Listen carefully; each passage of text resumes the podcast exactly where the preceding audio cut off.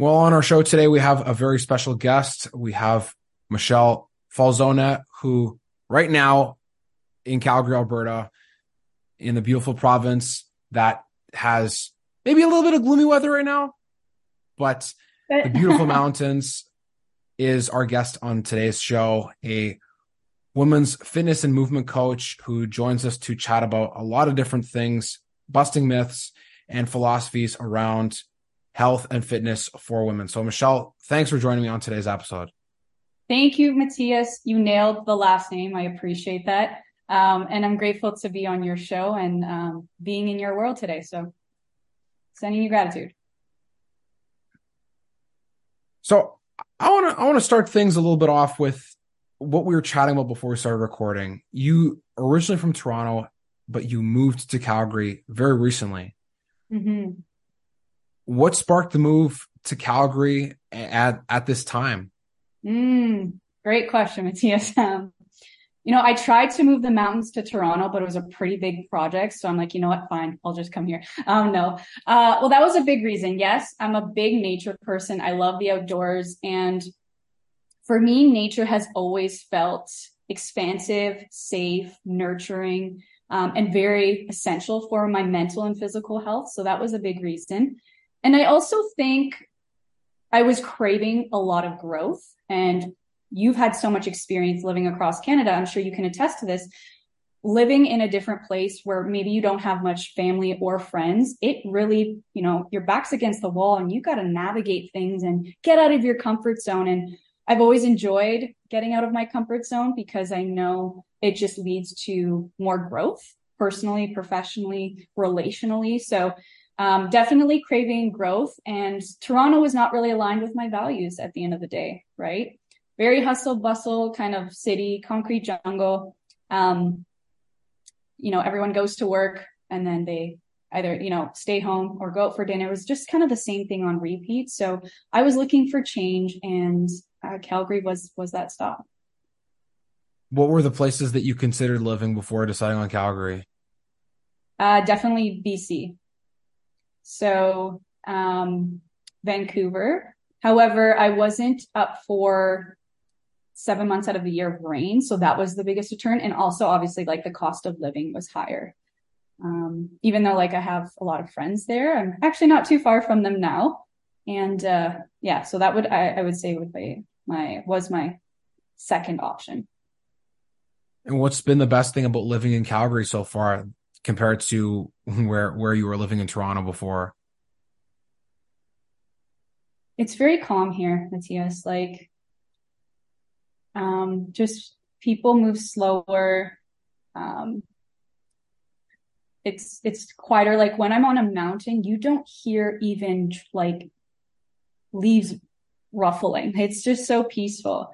Um, I would say that that has been the number one thing. Just like. And we can see how that affects mental health, right? Just less external chatter lowers the internal chatter that we have. So um, yeah, I def- definitely feel like a, a lot of ease and calmness in my life. How long have you been thinking about moving from Toronto? um, I've always wanted to. So my uh, I, I studied at York University, and one of my good friends there is actually from Victoria, um, on the island in B C. And I visited back in, I think like twenty fourteen. And I was like, this is Canada. What? This exists. Uh, and then I went like three or four more times. And, um, I was like, there's more, there's more to Canada outside of Ontario. Um, I would say it was September, twenty twenty-two. So last year, Matthias, I went to a retreat in Gimli that my business coach was hiring, and we got really deep on values and, um, you know, designing our life and around our business and whatnot. And moving was the catalyst to ensure that my business and my mental health, my physical health was in, in tip top shape. Right. So it wasn't like September of last year changed my life. Um, it was a phenomenal weekend. And after that, I was very strategic on implementing specific plans and milestones to get me closer to this move. Um, and then I made the move in July of this year. So I think it was about an eight month journey. Yeah. I know from experience when you like, when you start to debate where you want to live and why, and the reasons for it, it's not really a conversation that a lot of people often end up having with themselves. And from when you look at the, the different places in Canada where people live, I think there's obviously a lot of stereotypes that exist from outsiders around certain cities, but I think that there's a common theme amongst people who never leave their hometown is that is thinking that this is all that exists. It's as if they're in the Truman Show, and, and all that can go through their head is the same routine going to work, or the same people you see, or the same restaurants, or the same gym, or whatever it is. And even when I lived in Toronto, I found that a lot of people there couldn't even fathom or didn't think about anything outside of Ontario. Even when they heard of places that were in Ontario, but not right next to the G T A, it was as if you were talking about another country. And yeah. A great example of this for Winnipeggers listening is when you talk about places like Kenora or Fort Frances or whatever, any of those towns in Northwestern Ontario are just casual stops, places that people from Manitoba are very familiar with. But if you went and talked to somebody who is from anywhere in the G T A and you were talking to them about places that exist in Northern Ontario, farther than Sudbury, it, it's not even, it's not a real city. It's not a real thing. It's it just Ontario is the little small pocket, the horn located right next to a few U S states. And that's it. There's nothing else. There's, there's no Northwestern Ontario. There's no Northern Ontario. There's nothing close to Hudson's Bay. There's nothing close to rural Quebec, whatever. And so this idea that where you live is the only, is the only realm of existence that you can, you be, you can be in. I, I think that that's an area where people probably need to challenge themselves more when it comes to growth, is thinking and expanding your life beyond where you were originally from. Yeah. Well, uh, Matthias, I'd love to flip that back to you. Why do you feel people have that narrative or that ideology in their head of this Toronto is home and this is it? Well, I mean, I think the reason why people have that is because the fact that it's comfortable, it's familiar. If you talk to any person who's ever gone on a personal growth journey or is in the, I mean, any person who is on one, because it never really ends. Yep. The hardest part is when you face uncertainty. That is the absolute most difficult part. People want things black and white. They want a convenience. They want it spelled out. They want it one hundred percent guaranteed.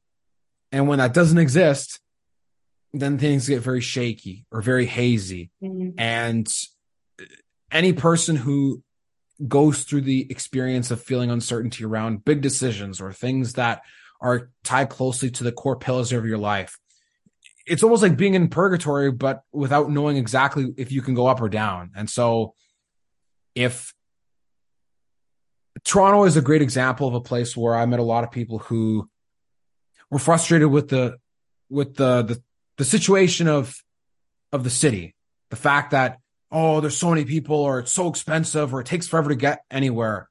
Okay, well, you don't have to live here. And I'm not saying that flippantly as an insult or saying that you have to uproot your life or you don't like it, too bad, so sad. Well, but you have to ask yourself, if you really don't like it, are you willing to move? Are you willing to go somewhere? Are you willing to try something different? And if not, then what can you do to change the situation of living in Toronto? And when I was in school there, there was three of us who were from outside of Ontario, one being from Quebec. So it's almost like the same situation. And the other two guys was me and another guy who was ironically from Calgary. And when people are like, man, I hate this. I don't want to have to live in Hamilton. I don't want to have to live in, in Georgetown in order for me to afford living. Well, then don't. Yeah. I don't know what else to tell you. Like, if you really complain about it that much, then do something about it. But again, that, that takes way more effort than just accepting what is and living with it. Yeah. John Maxwell has a quote. He said, um, making mistakes, having setbacks, getting uncomfortable is the price of admission if you want to improve. So what do you want? Because once you get clear on what you want, the world responds with clarity. And I think a lot of people feel uncomfortable with getting clear on what they want, because that means that they might need to change. And change is unfamiliar, and that's uncomfortable, and rightfully so, because it's supposed to be uncomfortable, because on the other side of it is growth. And I think a lot of us fear that discomfort because it's just, it's it's not always fun. Let's be real. Until we experience the, the, the you know, the, the benefits of it, when we're like, wow, I'm so glad I did that. Um, and I think fitness and strength training and, you know, improving our lifestyle has so much ripple effect.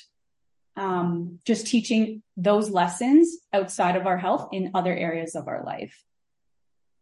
Well, from any fitness coach or any person I've talked to who takes health and fitness seriously, a lot of them will say that the the number one thing that people should prioritize in their life if they want to make any serious changes or experience serious growth anywhere else is to prioritize health and fitness first, because that is the, and and, and I am a believer of this as well, and that it's the true foundation of experiencing success, growth, change, becoming a better person in whatever realm it is that you want to improve, because it is the number one thing that you can control. If you can move your body, if you can lift weights, or if you can run, or if you can decide what you put into your body or not, those are all things that you have immediate control over and that don't require extraneous talents or other factors or people contributing to that. It's all within you. So that, I'm glad you grabbed the quote from John Maxwell, because it's, it hits home. It, I mean, mm-hmm. I'm sure in any of the clients or people that you've interacted with, somewhere along the line, you've probably had a similar type of conversation if you've ever been met with resistance as to why you should prioritize your health and fitness. Mm-hmm, mm-hmm. Well, I think that's also something we can celebrate, right? Like the fact that, um, you know, it is challenging to go through these things. I think such an important step in anyone's health and wellness journey is acknowledging that they're, that it's not always going to be comfortable, right? And once we can actually accept that, we become more open to, okay, I'm going to anticipate this. We can actually have strategies. Okay, the discomfort's coming up. How can we move through that?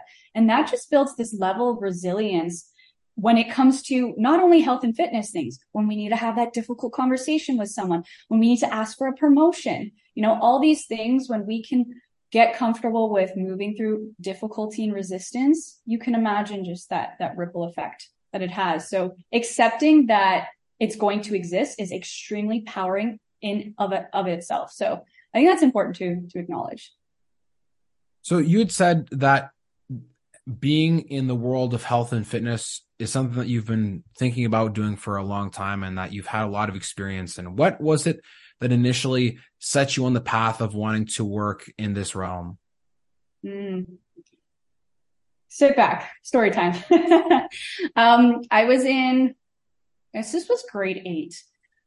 Um, you know, in grade eight, how there's track and field and you can try out for all of the uh, events. And um, at recess, there was tryouts for shot put.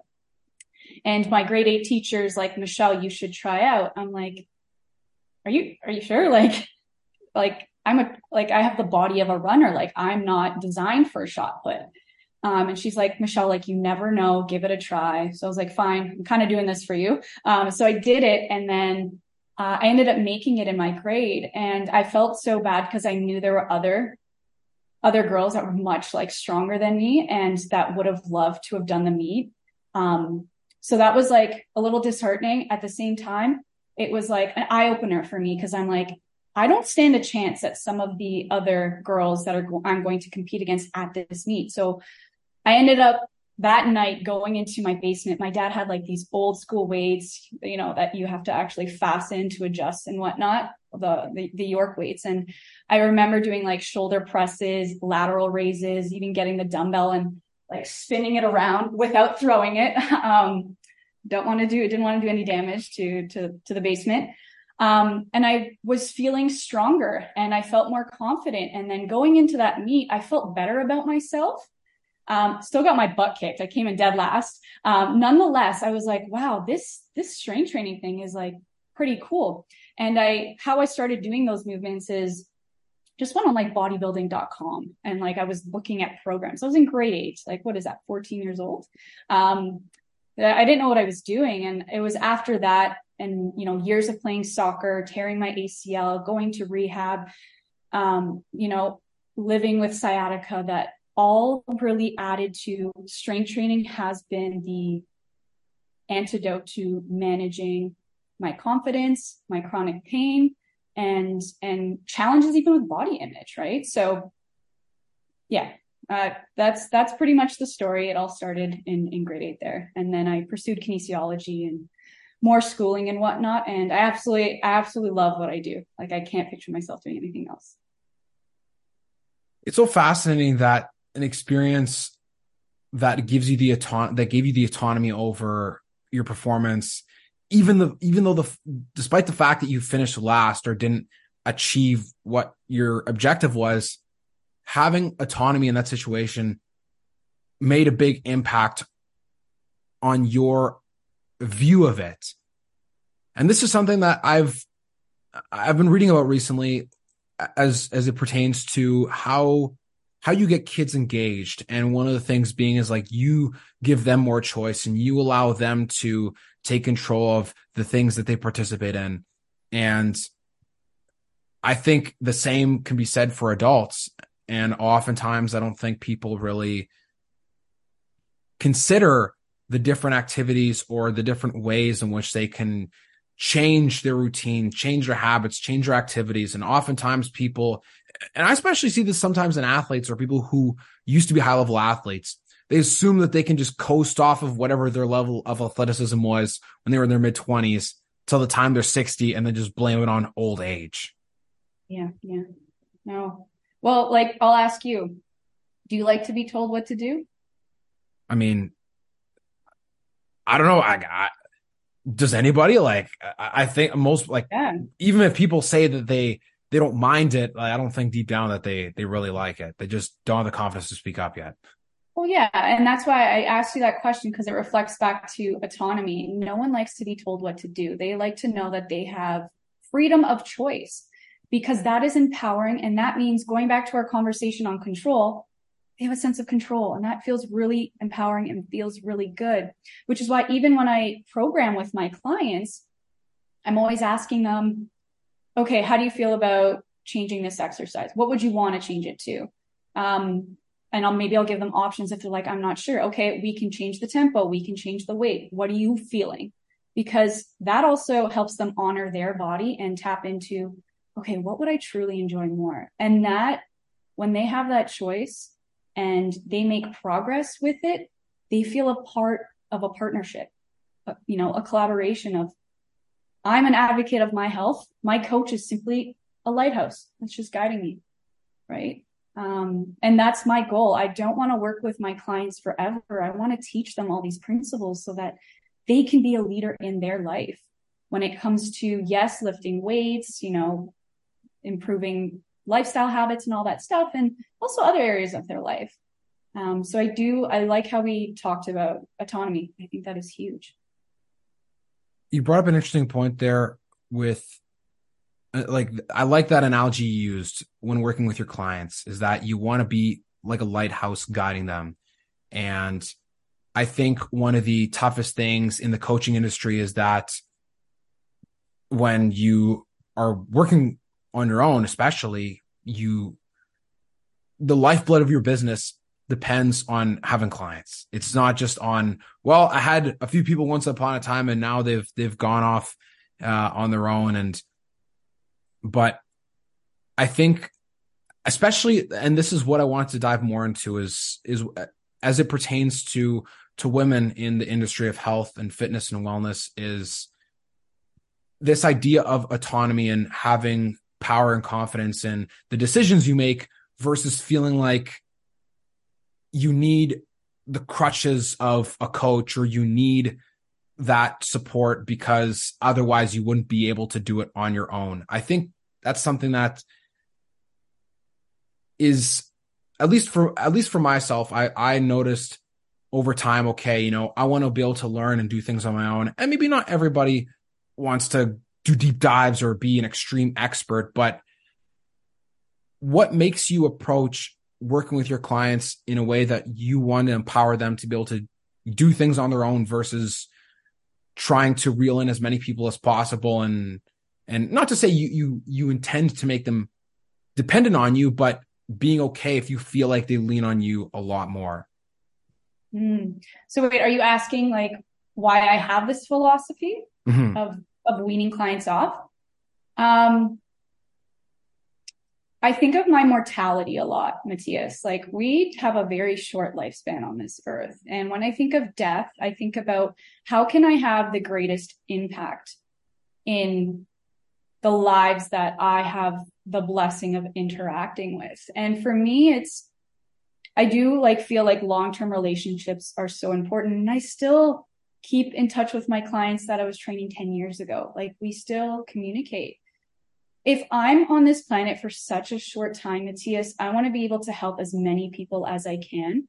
And me letting go of a client or even them firing me is not, quote unquote, a bad thing. That's a sign of growth, right? They are able to do things on their own and maybe, you know, inspire other people to do the same. So it really, this philosophy, this, this business model, um, it feels very fulfilling as a coach when they're like, Michelle, I'm good. Or maybe they like, I have different tiered programs. Maybe they graduate to the next one where I see them less. Right. So, um, it's very empowering when, um, a female client feels like a leader in their life and feels like they are mastering wellness, mastering movement, mastering their lifestyle, because like that just has, you know, the ripple effect it's going to have in their life. So for me, it's like, I think about my mortality a lot, and being able to make the greatest impact during my short time here is something that is very, very valuable to me. Wow. That's, it's, that's powerful. And it's something to, to really consider a lot. The classic, I, I believe it's Latin, you know, uh, quote, memento mori, remember death. And you're right. It is something that we need to think about, not in a depressing and cynical way, but in a friendly reminder to get moving on the things that are going to allow you to impact the world positively, because we only have so much time. And health and fitness, whether it's the main part of your life or a small part of it, I think has a more profound impact in terms of the percentage than most of the things that people will be involved in, because whether it's, whether it is the main focus of your life or not, it's still something that creates a huge impact on how you were able to do everything else. Mm-hmm. Like mm-hmm. if you, as a business owner, let's say, Let, let's say your business has nothing to do with working out or fitness or any of that stuff. But if you still take care of yourself and work out and prioritize your health and wellness before you are forced to take care of yourself in illness, then the, the impact that you were able to make in your business will improve an immense amount. And I think it, it can't be understated how important it is to make sure that you take control of how you move your body, what you put into your body, because you can upgrade your watch, you can upgrade your car, you can upgrade your house, you can upgrade your phone, but you can't upgrade your body. You're only given one. Yeah, yeah. Well, you make me think of Alex Hormozzi's quote, people change when they're in a lot of pain, something along those lines of like, maybe people aren't ready to pursue like step into their wellness journey because things are not that bad and it's not enough of a push for them to, you know, make change. Very similar with um, relationships. Maybe it's not bad enough until it gets really bad where, you know, there's abuse, there's divorce, and then change is going to happen. Right. So, um, and another thing that, so you made me think of more of the philosophy of, um, why it can take some time to change. And also like the model I have is designed to help you save money in the long run. A lot of people think coaches are expensive. Um, and the, the, it, you know, there's a lot of reframing around money beliefs of investing in yourself and all that. the goal of my business is to get you to spend less money the more you work with me, right? Because I want this investment to have a high R O I, return on investment, for the rest of your life. So um, I think it's, if people can see the reframe of, okay, it might cost this, right? Like this much right now. What is it going to cost me if I don't change? One of my clients the other day is like, I'm like, why do you work with me? I'm just so curious. We, I have very like fun and kind of playful relationships with, with my clients. And she's like, Michelle, I don't want to go to the hospital. I don't want to go to the doctor. Like, I want to save time and money working with you because I know it's going to cost me time, money, uh, and and energy to do things in the future if I'm not well. And I was like, wow, how many people think that far ahead? And when you think of moment, momento mori, you know, we, we must die. Like, I think death is scary. Um, I think death is very real. And I think it helps us put things into perspective in this moment.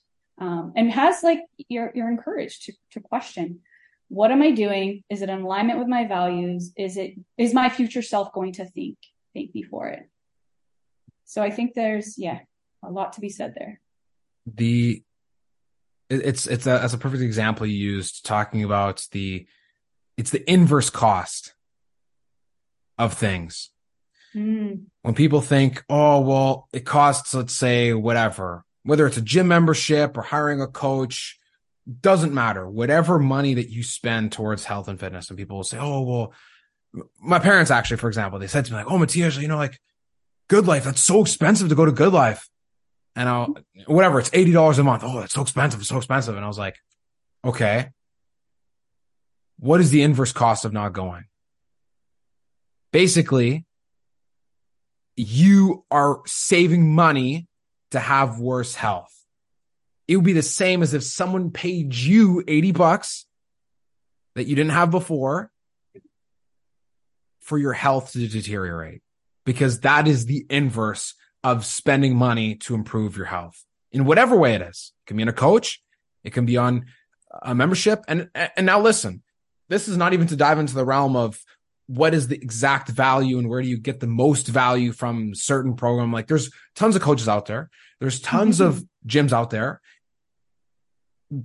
You may not necessarily need to work with a coach that trains celebrities or charges ten thousand dollars a month if that is not where you're going to get the most value for what your goals are. But having said that, if you are considering investing in someone who you believe can actually bring you closer to achieving the goals or establishing the habits and the lifestyle that you want to help you live the healthiest in the long term, then what really is the downside of that? People will invest tens of thousands in a university degree. They'll invest hundreds of thousands into their home, something that people say, oh, it's an asset, it appreciates over time. Okay, well, but you're not renting it out. So it, it's it's this so fictitious body, idea. Like your body appreciates over time too, right? Right. But it, it, that, and that's yeah. exactly it. People will spend money on all these things, on cars, you know, houses, going to school. And, and what's even worse, like those are all things that are, you know, you you need in some capacity. But then what's even worse is when people will spend money on things that they don't actually really need. And then they'll complain or that like, that's whatever, I sleep, you know, but then the second that it's like, uh, how about this coaching program or this, this gym membership or whatever, or at, equipment for an at-home gym even. And then people are up in arms and losing their minds because what a ripoff and that's so expensive and you're being scammed. It's like, well, where did you receive this information from? Who told you this in the first place? Um, there's there's a there's a, a, a really funny analogy I want to use for this. Uh, I heard from in uh, one of the books I read recently called The Secrets of the Millionaire Mind. Fantastic okay. book, recommended to me by my brother. And the author was talking about the origin, sometimes how silly our beliefs are based on what their origin, where, like where they originate, like why, why we believe in the first place. And so he invited family over for Thanksgiving and his wife was adamant on cutting the turkey in half or cutting the big ham in half and cutting off the ends before putting it in the pan. And he's like, why do you do that? And she's like, well, that's the way my mom did it. And then, so then they, they, they're curious. So they call up to mom and say, hey, you know, mom, why don't you cut off the ends of the, the ham before putting in the pan? She's like, well, that's the way my mom did it. And then, so they go and they call the grandma and say, oh, well, why did you cut off the ends of the ham before putting in the pan?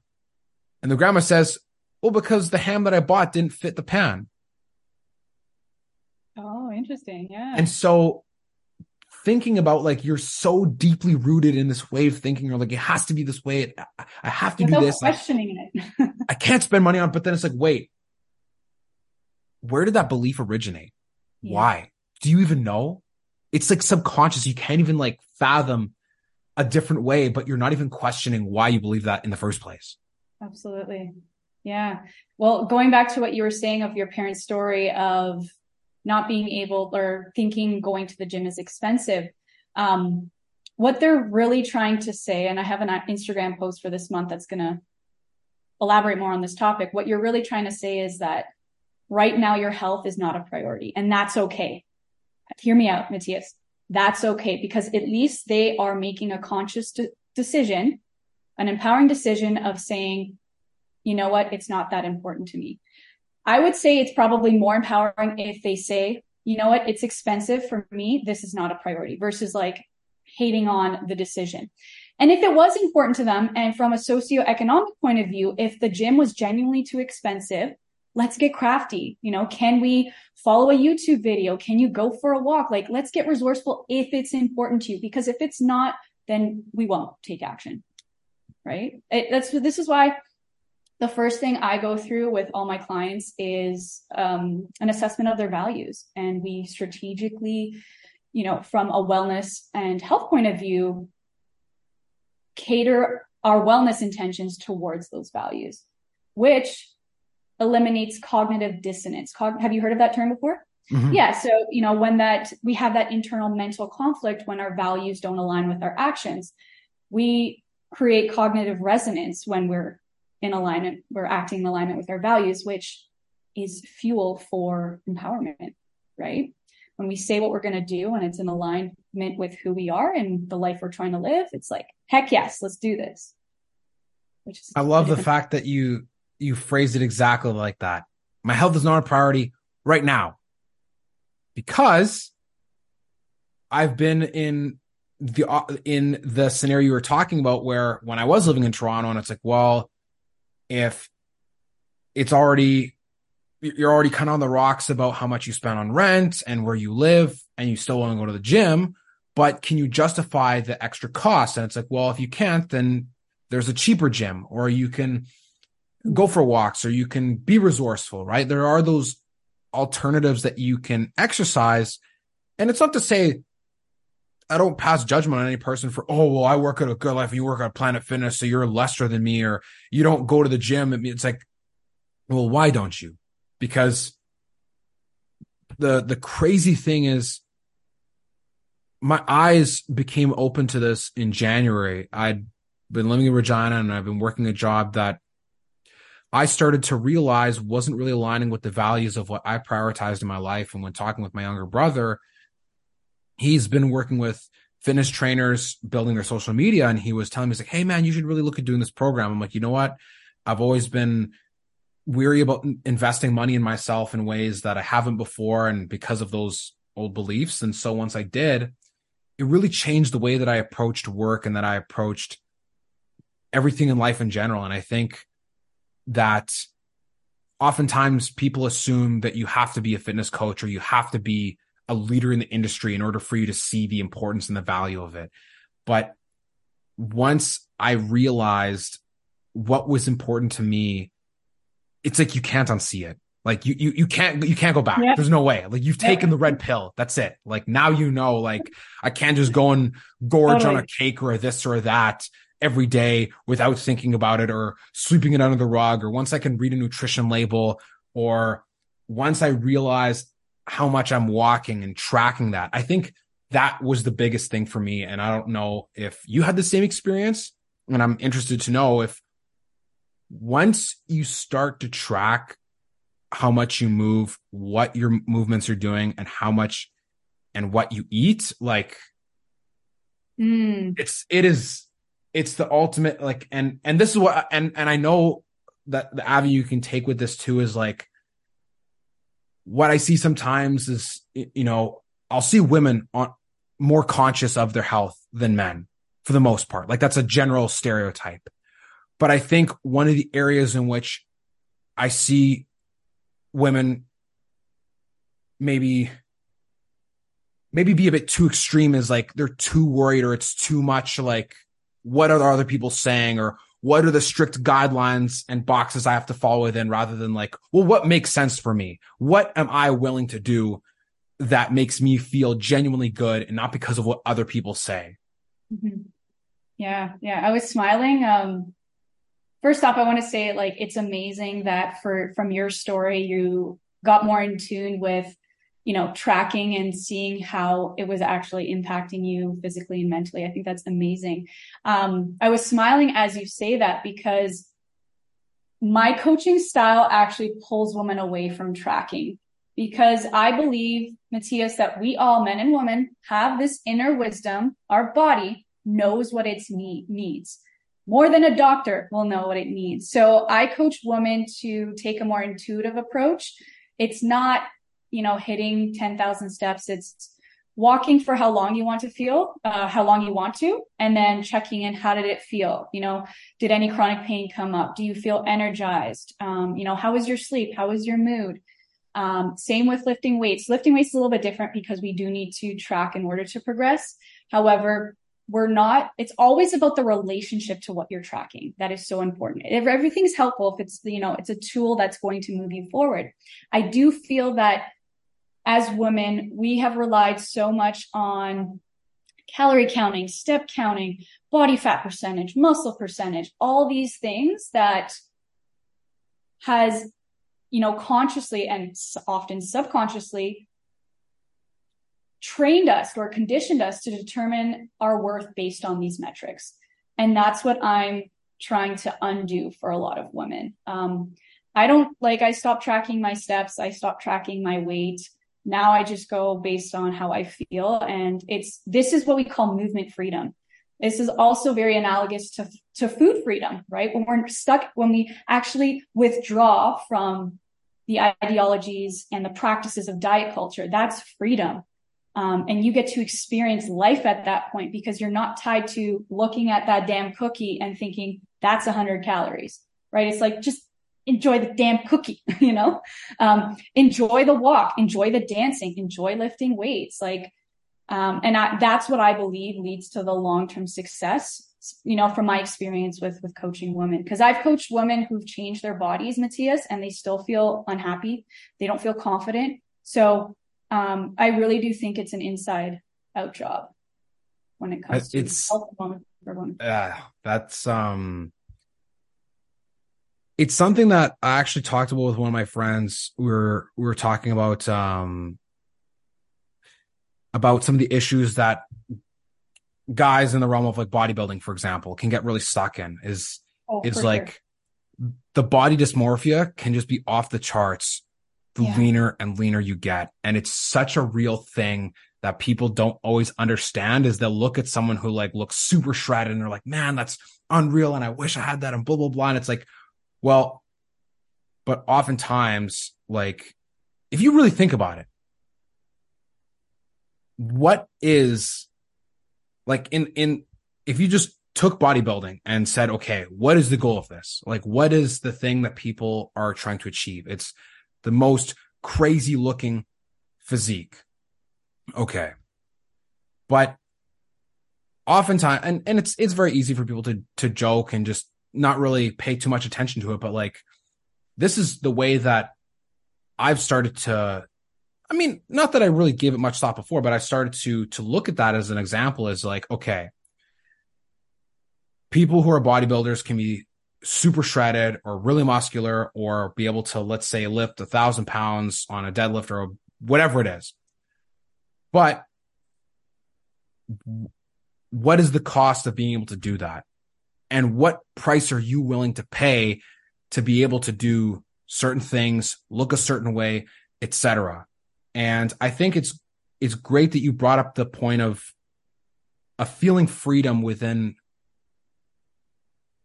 how you move, what you eat, because what might work exactly for you is not going to work for somebody else. And I think it's, mm-hmm. it's really crazy when you think about it. Like, I know that I've, you know, working out and seeing people who get really big and people make compliments to you or say whatever, but it's like, well, if you're bodybuilding, for example, it's like most people who are amongst the top of the top, like, do steroids, right? Like, what effect do steroids have on your health? Even if you look shredded out of your mind, or you can lift a thousand pounds or whatever, is that really serving what you want in the long run? And if it is, hey, great, keep doing it. No problem. It's not against the law, right? But, but for people who see that from the outside and think, oh man, if I had this, or when I have that body, or when I, when I, whatever I'm, and when I'm this weight, then I'll be happy. And then guess what? Your body changes. You're leaner. You're, you weigh less. You look more muscular. But then it's almost like the inverse, where you can keep chasing the horizon, but it never comes. Yeah, yeah, yeah.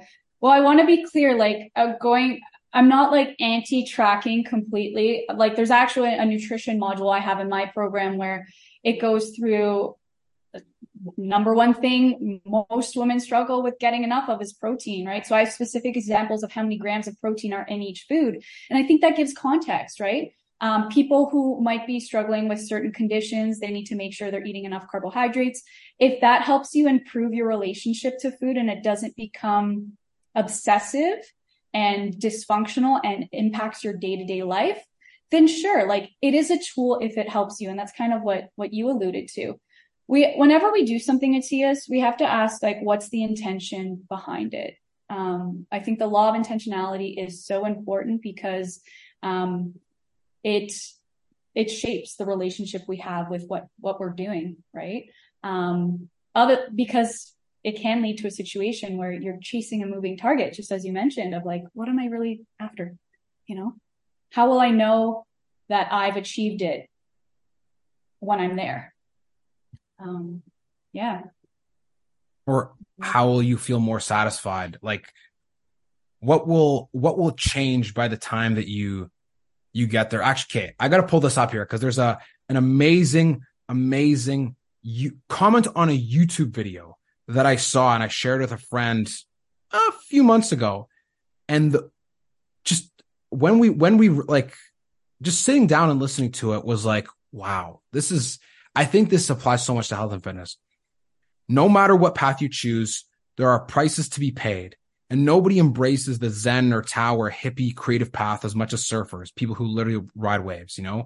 Mm-hmm. The first lessons that we must learn is that money's not wealth, experience is more valuable than things, but by the time you arrive at your goal, it's never what you imagined or expected. Wow, that is profound. And it's, it, it makes me, it makes me so curious as to when you embarked on training people and coaching people, what did you initially expect when you went into it? And how has that changed over time? What did I initially expect and how did it change over time? Like, what was your goal when you first went in? You're like, I want to do this. I think about this. This is who the people I want to help, or this is how I want to help them. This is what I'm aiming for. And how has that evolved in your journey? Well, so I grew up, so I grew up in a traditional Italian household in the sense, like, my grandparents, I lived with them and I struggled. I mean, I saw them struggle with their health. They, you know, both had diabetes, high blood pressure. My grandfather had an incident where he got a, he fell and he got a cut on his shin and he developed an infection, gangrene, which is um, part of having diabetes. That infection can develop, and they had to amputate his leg, and he was wheelchair bound his entire life. And I thought, you know, growing up, like, seeing my family members and friends and, you know, my friends' parents struggle with their health. And I'm like, I'm already at, like, you know, sixteen, seventeen years old, like, experiencing all the benefits of, you know, becoming more aware of my nutrition. Cause, like, I ate those shitty sack snacks growing up as well, right? Like the Dunkaroos and whatnot. Uh, we also had a, a good food too. Um, you know, I was strength training. I was running like five, ten kilometers, like was playing soccer, every sport in, in the book. And I was like, I feel good. And I started learning more about chronic disease, chronic pain, obviously managing my own injuries. So um, I feel like going into it, I knew what to expect because I was a living prodigy of it. And I was like, I want other people to experience this because life is damn good with what I'm doing right now. Um, so how has it evolved? That's an excellent question. And that's actually what led me to help more women.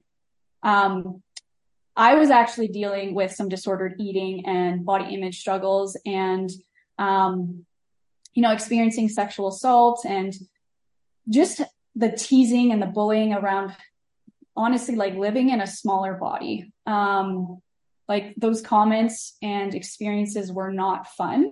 Um, they made me feel like my body was an object, like my body was in the spotlight, you know, experiencing constant critique. No matter what I did, if I gained weight or I lost weight, someone always had something to say. Um, and women in all body sizes, Matthias experienced this, right? Um, and I was like, no matter what size our body is as women, we're all trying to actually strive for the same thing. And this is in one of the posts that I had, which is how we got connected of, you know, we all want to feel that we're loved, that we're respected, um, that we're worthy. Um, yeah. And that we belong. Right. And that's why I feel no matter how many, you know, how much effort we put into changing our bodies, most oftentimes, Matthias, it doesn't change those feelings because it's within that we need to cultivate those feelings and, and, it's a self-worth journey. So it has evolved to helping women because I'm tired of women playing small. I'm feeling powerless and, you know, stuck in diet culture and fitness culture. Like this shit needs to stop. So I'm on a mission to help more real uh, women realize that this is in your bio too. Life is about experiencing. It's not about things. It's not about the body. It's not about the relationship. You know, you can, you can chase all these external things. Are you happy and satisfied with yourself? If not, like roll up them sleeves, let's dig in and let's do the work together. So that's, yeah, that's the evolution. It's, um, that's a, that's a greater question for, for people in life is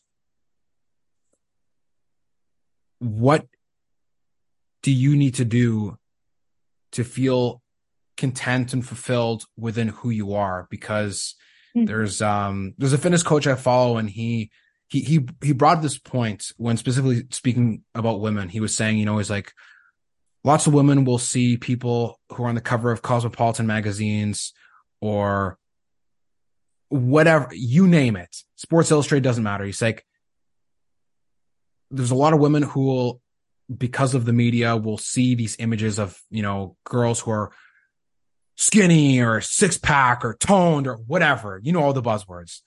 Mm-hmm. And what he's saying is if you're not happy, let's say if you want to make a change, if you are not happy with your body right now, then you're not going to be any more happy when you get the one that you're looking for.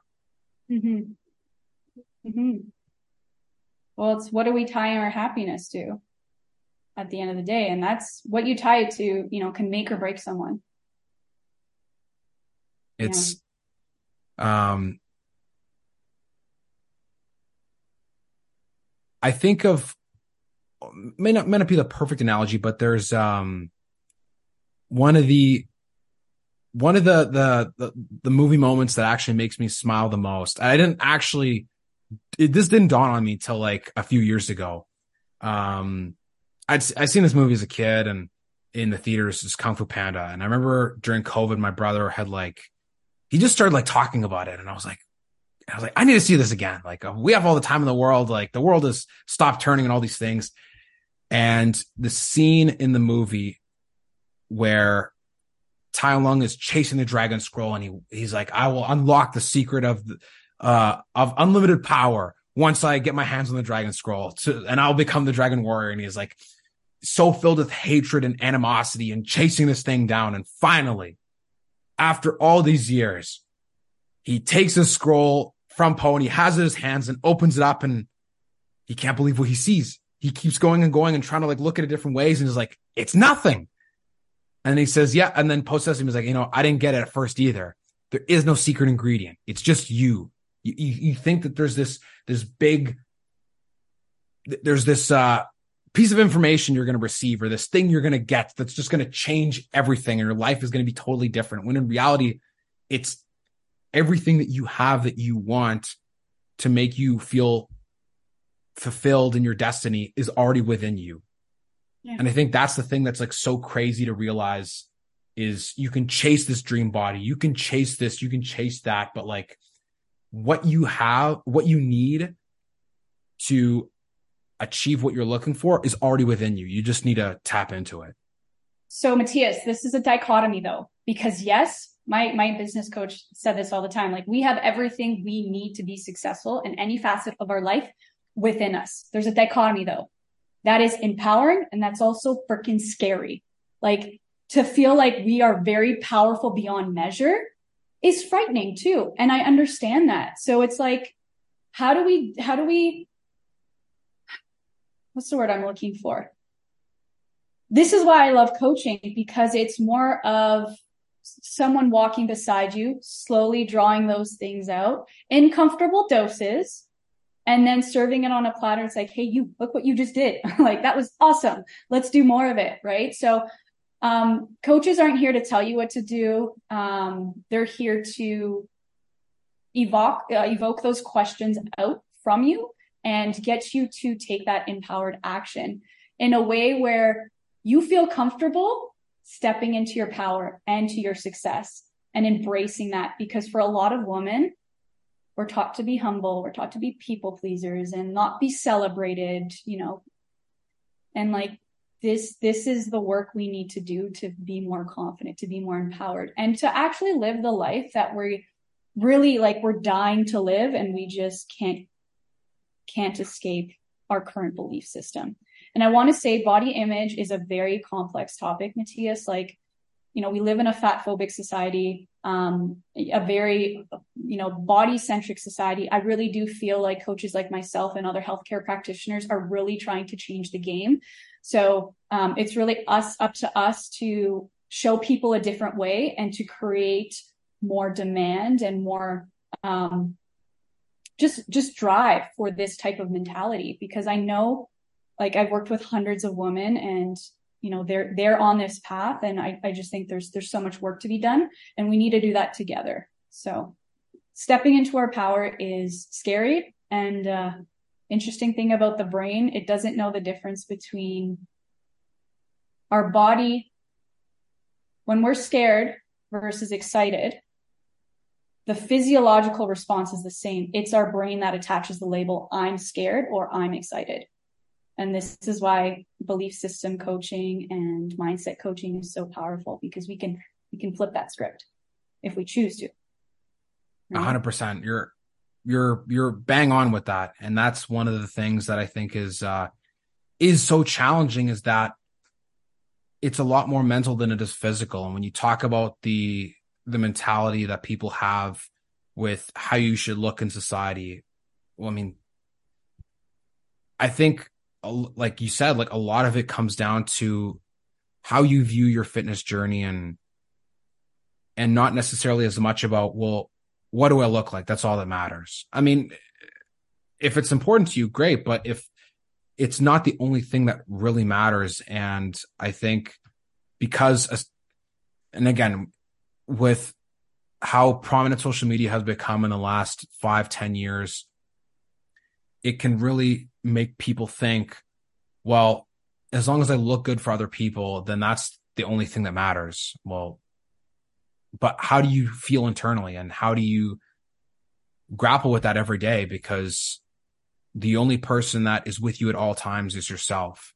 And if you are tormented by your thoughts or struggle with your perception of yourself, then it doesn't really matter what you look like or what other people say, because that's not going to do anything to, to dim the thoughts that you have that are maybe destructive or aren't helpful in building you up to, to utilize that power that you're, you know, that we have within us.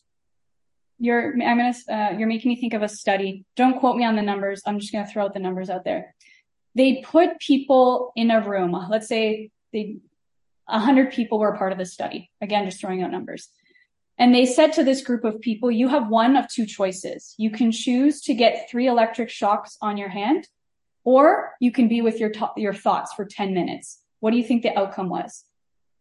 I think I'm familiar with the study. I think it was that people were, were more excited to get shocked than they were to be alone with their thoughts for like ten minutes.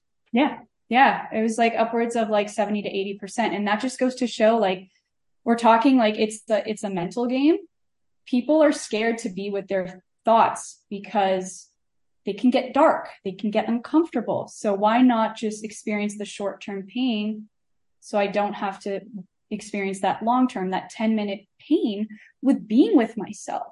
And I think the more we can get comfortable, maybe ten minutes is too long. Okay, can we do a minute? Can we do two minutes? Like, what's coming up for you? Um, this is why I believe in therapy and, and energy healing. I think there's so much to be said when it comes to looking at a person's health from a holistic point of view, which is why I have many people on my team too, where I refer my clients. Hey, do you want to work with a dietitian? Do you want to work with a psychotherapist? Like, um, there's just, it requires a holistic approach. And another thing, you don't have to do it alone, right? You know, we're on this journey together, um, as a collective, and we're much better when we're together, in my opinion. Teamwork yeah. makes, makes the dream work, right? Yeah. I didn't want to ask, what was it that made you transition to coaching people online as compared to doing it in person? For me, it was, so I had about... I have ten years of experience in total. I would say well, like, so seven years in, seven to eight years in person. Um, when I, and so there were the last three years, I was actually purely an online health coach for a software company.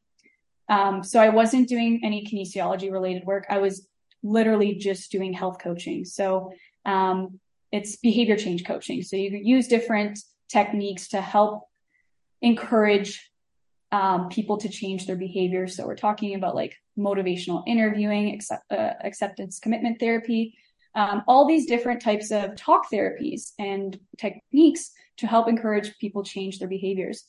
And I did this. I actually went to school before that. I got this internship. Then they actually hired me online, or sorry, uh, on salary full time.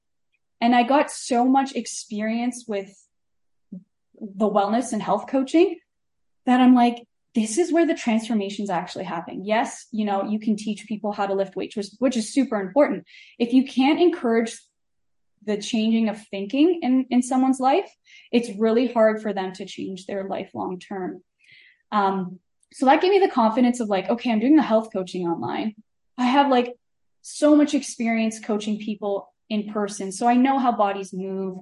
You know, there's different ways you can use the camera to um, just see different movement. And I was like, I was gassed working in a clinic. I was working in a clinic in person after that. Um, and I wanted to have a more balanced lifestyle. And I was loving the online work. And my clients were actually getting better results because my cup was full. I have systems in place with check-ins, with programming. I have guest speakers coming in. Like, I am just able to offer so much more, um, that it's just, I don't, I don't see myself for a very long time, maybe going back to in-person coaching, because my life is, has benefited and my client's life has benefited. So that's, it's, it's been um, a win-win for everyone. So that's the pivot I made. What do you think are the benefits of doing online coaching as compared to in person? Definitely more accessible, right? Like the thought of, oh, I got to drive ten minutes, twenty minutes to a gym, or maybe walk to the gym. Um, comfort of your own home. Like for women who experience um, just like some uncomfortable relationships with their bodies, if they have the comfort of doing it in their home with someone else, and then you know, slowly being encouraged to maybe go to their condo gym or whatever, that is more of a safe space. Um, yeah, I would say accessibility and the comfort of your own home. And like I said, just the access, you have access to more resources when you're in a community that offers more online resources. Online coaching is something that has gone crazy ever since COVID. And I think that there's a lot of good information out there that is helping people. And I think one thing I'm curious actually to ask you about is the mindset shift. You were talking earlier about, um, you were mentioning earlier the beliefs that people had around money when it came to coaching and fitness, et cetera, and how people think that it has to come within traditional forms. Did you always have a mind, like, did you always have the mindset that you had now? And if you didn't, then where did you learn to foster it and change it in a way that was more helpful for what kind of life you wanted to live and to align more with your values? Mm. Are you talking specifically like the money beliefs, the money mindset? Yeah, that, that would, that would be like the main part of it. And especially as how, how it pertains to, for example, like when people like that in general, as well as the mindset around how you spend money on coaching or education or things that are outside of like institutional norms, essentially. Yeah. That's a great question for me. Like, honestly, I grew up in a low to middle income home. Like my family struggled a lot with money. Um, so the beliefs I had was that money was hard to get. It was hard to earn. Um, there wasn't enough to go around. Um, and that when there was money, then we could be happy. Like those were a lot of the beliefs I've had. Um, don't have them anymore because I've worked with tons of coaches. I've done a lot of healing. Um, and like that doesn't exist in my mind. And like, I feel when it comes to other beliefs around, another subset of beliefs I really had to change was around body image, right? So not attaching my worth to how my body looks um, was, was a process. And sometimes, you know what, it still comes up of like, okay, you know, I'm feeling this way about my body. And then now I'm just better at coaching myself through, through it. So I don't kind of fall into the, the old belief patterns. Um, And that's, that really helps me become a better coach in that sense. So I really do think when it comes to belief system work, if I didn't have a coach or multiple coaches that supported me through that, and then like got me very intentional with, it's not just saying affirmations of like, you know, I live an abundant life or a, like, you know, all this stuff. It's really like, how do you create evidence for yourself so that you can tell your brain that this disproves this belief and this approves this belief through your actions so that you can rewire your brain and your thought process, thus your actions to behave differently and more alignment with the beliefs you're trying to reinforce that are going to add to your growth, not take away. So it's, I believe in, if I don't have the answers, there's someone out there smarter than me, more experienced that has the answers that can guide me. I will have a coach probably for the rest of my life or some type of, yeah, coach or guiding light for me. How have you responded to any resistance you've met, whether it be from family members, friends, or people in general who, who are highly skeptical of those that, whether it be coach online or coach or have a business outside of the traditional norms of I train people a good life versus I am a coach with an online business around blank? Because I know that definitely that's something that can come up for people who may be exposed to environments that have limiting beliefs or more traditional beliefs, so to speak. Yeah, I think the superpower every coach has is curiosity. So I always lead with that of, you know, what makes you think that way? Like, where did that belief come? Like, what was your experience? Did you have a bad experience with it? So for me, it's all about I think skepticism is a great quality. And I think if we meet people with understanding their skepticism, getting curious, that really opens up their door to potentially shift their beliefs or get more curious. It's never about, um, you know, attacking them or making them defensive. It's like, lead with curiosity, because maybe they don't even know why they have those beliefs. And if you can give them a, con- a container to explore that, it's like, ah, Michelle, I never actually thought of that. Like, and if they want to engage in that conversation, you can help facilitate it. Right. So I think leading with curiosity is the best thing many of us can do. That's uh, a fantastic point. And it actually makes me think of something I read in a book called How to Have Impossible Conversations. And one of the things that the author has suggested was, he's like, first, never state your opinion. Second, use the unread library effect. So when having conversations with people, what often happens is people will, will have a re- list of reasons for an answer.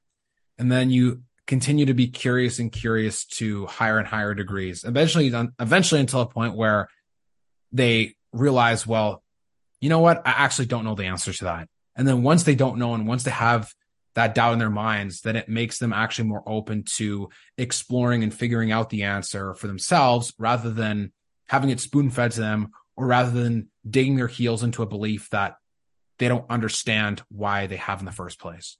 Mm-hmm. Yeah, no, absolutely. And I feel that um, it's so tempting to, because if we are so passionate about our beliefs, that, you know, creates this frustration within us. And like, we want to voice that. It's also like thinking, how is this going to help this interaction if I blow up and I say what I believe in? Like what, and that's a whole another conversation of like, a lot of the reasons why we might say things is because we want to feel, we want to feed our ego. We want to be right. And if, if we actually take our ego out of the conversation and ask like, okay, what is the intention with this conversation? And maybe it's to have an intelligent, you know, dialogue between two people. Maybe, you know, just being curious. If you kind of take the pressure off that, like it just makes the conversation more fun. And um, I think it helps both parties develop um, personally through that interaction. So yeah, I like the open library idea. It just, it's definitely more expansive and doesn't feel attacking.